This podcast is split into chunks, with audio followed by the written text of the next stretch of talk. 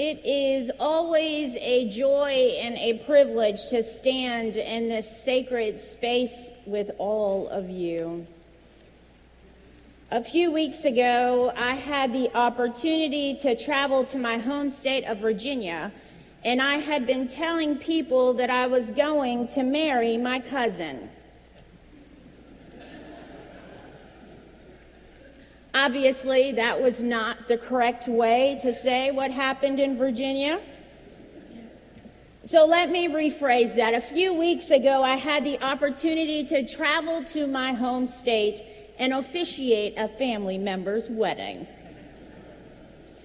When a neighbor inquired about our whirlwind weekend, I explained it was a mountaintop moment. Not because I was officiating the wedding. The mountaintop was not because of the ceremony, though it was beautiful. It was not because of the couple, though they looked gorgeous. It was not because of the hotel grounds, even though they were majestic. It was a mountaintop moment because the bride and groom desired a homily or a sermon during their ceremony. They took the extra time in order to share their love of each other and their love of Christ with friends and family.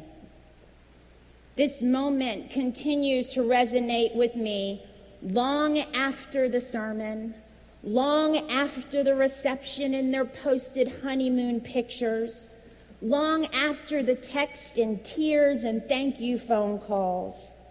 See, I believe we are a church called to live in confidence, and wherever people are gathered, we share what matters most love.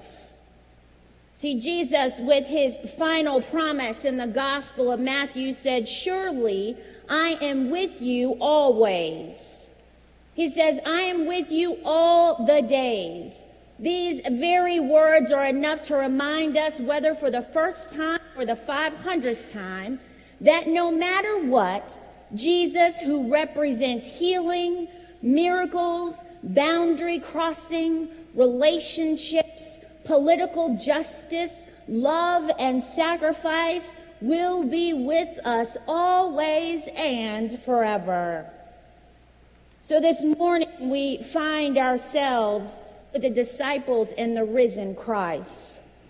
It's in the midst of a very popular and well known text utilized often amongst Christians. Go, therefore, and make disciples of Jesus Christ. Go, therefore, and make disciples of all nations. The disciples in this moment are in transition. And this is the first time the gospel mentions the 11 instead of the 12. It is a stark reminder of Judas and his betrayal of Jesus. See, Christ has directed the disciples to go to this mountain, traditionally identified as Mount Tabor or the Mount of Transfiguration. The very setting depicts a monumental moment because throughout the biblical text, the mountain is an important setting where moments of revelation and teaching take place. Think of Moses meeting God on Mount Sinai. Remember how Elijah goes out to a mountain to hear God in a whisper, and where Jesus' face was shining as the sun, and his garments became white as the light on the Mount of Transfiguration. The mountain is an important setting.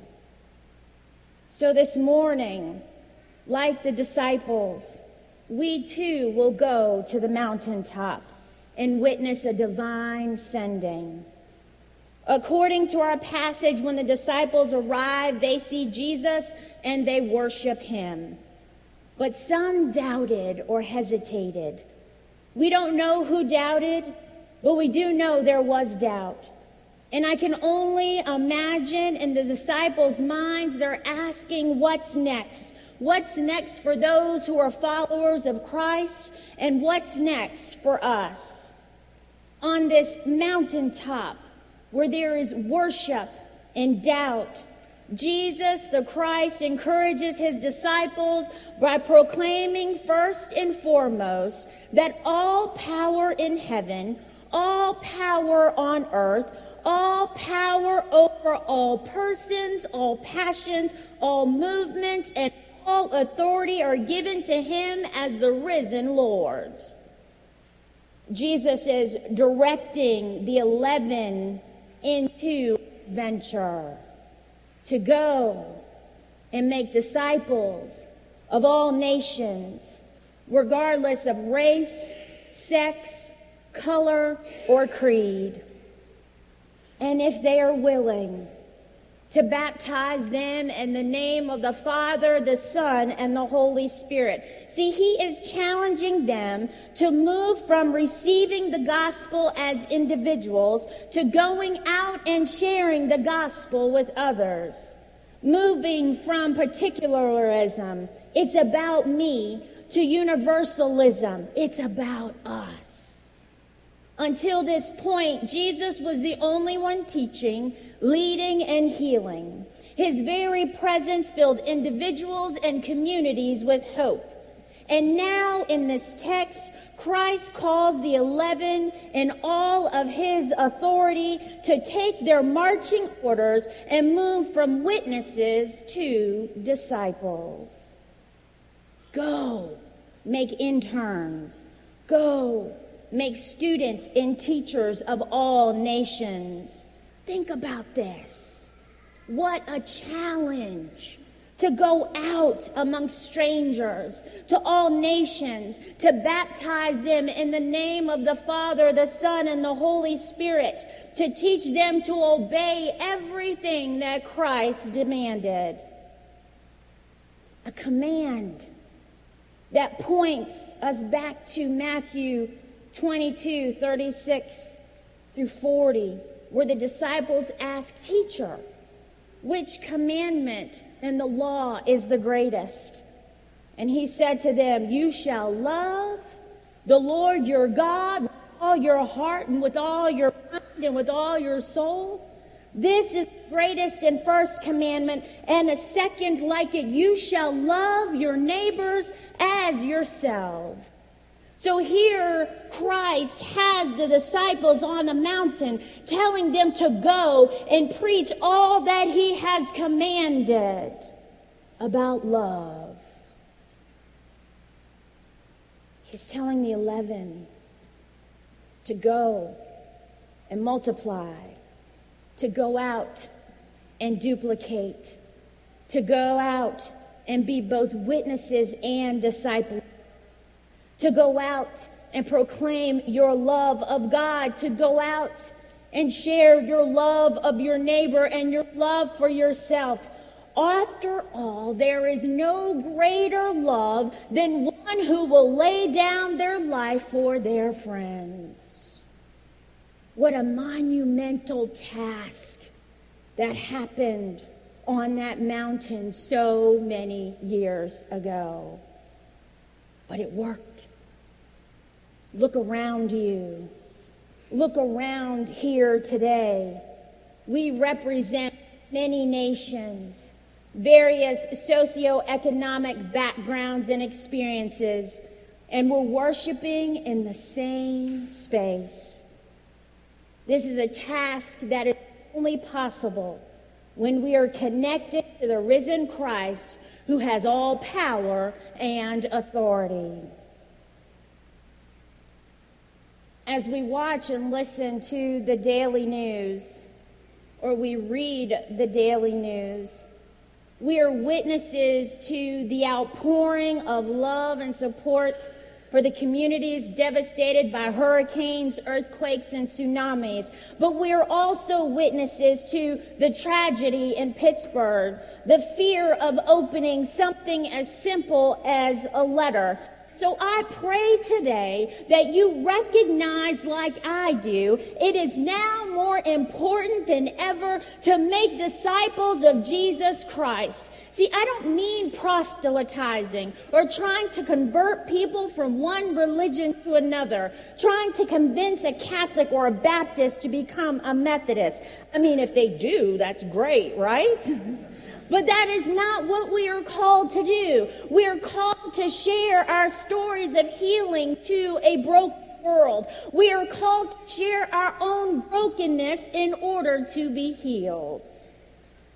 It's about moving from Jew to Gentile, or us versus them. It's about crossing socioeconomic boundaries, not to serve or be served because it feels good but to build and rebuild because Christ said, Go. Even in the midst of despair, there is hope. This morning, eavesdropping on a very intimate conversation between the 11 and Christ. And because of what we have heard, we too are required to go multiply and duplicate not just programs or ministries, but ourselves, our hearts, our love for God, our gift of giving and serving as followers of Christ. Go out, love God, and love God's people, no matter who they are or where they are in life. Oh, how this simple task could be so easy if we stepped out of our comfort zones. How different the world would be if all nations accepted this task. This is a divine sending. See, these famous words are the hallmark of the gospel not as a proposal or an invitation, but as a task to all followers of Christ. See, Jesus is not requiring us to leave the nation, leave Alabama, or even our communities. Although we should, it is not a requirement. Jesus is directing us to move into a healthy balance of in reach, nurturing those who walk through those doors, and outreach, nurturing those who stand outside but are afraid to come in or may never come in. We have been tasked to tell the story of how we baptized little Bethy this morning. And through the Holy Spirit are divinely joining her and her family as a connection. We are tasked with raising her within a community of believers. And as we pray for her future, we are reminded, like I said earlier, that some of us will journey with her as her church leaders. Sunday school, youth, and confirmation leaders. And we will be here to comfort her parents as she goes off to college. We are tasked with sharing love of God experienced here at Dauphin Way, not tomorrow. See, we are tasked to share the love of a couple who wanted to expose their friends and family to the love of Christ, even for just a moment.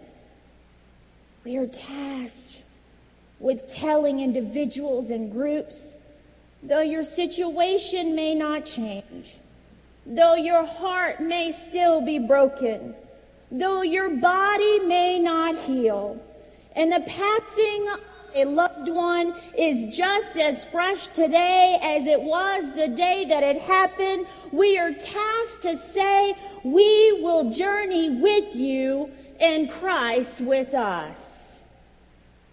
The divine sending of the disciples, the divine sending of Bethy and her family, of us, is because we are called within this cycle to always move from being a witness to being a disciple, from being a disciple to being a witness, always learning, always moving forward, always going all the days of our life. With our ears tuned to the voice of Christ, with open hearts, with willing minds, with saying yes to teaching, and our willingness to love one another we can go because the Holy Spirit is at work in each and every one of us. I am so grateful that today is a new day and the grace of God is extended all. God's mercy and power and love are everlasting and they will endure forever. Even after our own hearts and imaginations and willpower have given up, God gives us new mercies every day. And today is the beginning when God creates again. So I leave you with this. Stephen Boyd said, Jesus invites us into the mutuality and power of divine life. He sends us to invite still others from all nations. He does not leave us alone in that work nor does he leave us powerless. But he gives promise and his presence and power that does not coerce, but serves and persuades. So undertake this task by Christ, a divine sending, to tell a stranger God loves you and Christ with you. To familiarize yourselves with all of Dauphin Way's opportunities, and then go out and seek and invite those who are in need of a community like ours to grow. Go out and take a risk and embark upon this adventure of journeying in Christ. Journey with those who are journey with those who are suffering and those who are in need of a Savior who is grace filled and full of love. Jesus came and said to them, All authority in heaven and on earth has been given to me. Go, therefore, and make disciples, students, interns, and learners of all nations, baptizing them in the name of the Father and the Son and of the Holy Spirit, and to teach them to obey everything that I have commanded you, to love your God with all of your heart, your soul, your mind, and your spirit. And the grace, greatest of all, to love your neighbors as yourselves. And then Christ ends, and remember, I am with you always to the end of the age. I am with you go. Make disciples out of love for me. The Word of God for the people of God. Thanks be to God. Let us pray. Gracious God, we thank you for this moment. We thank you for the opportunity to worship you. And as we stand to sing our final hymn, let us remember that you are with us always. In Christ's name we do pray. And the church said, Amen. So let us stand together to sing our final hymn, number 571 Go make of all disciples.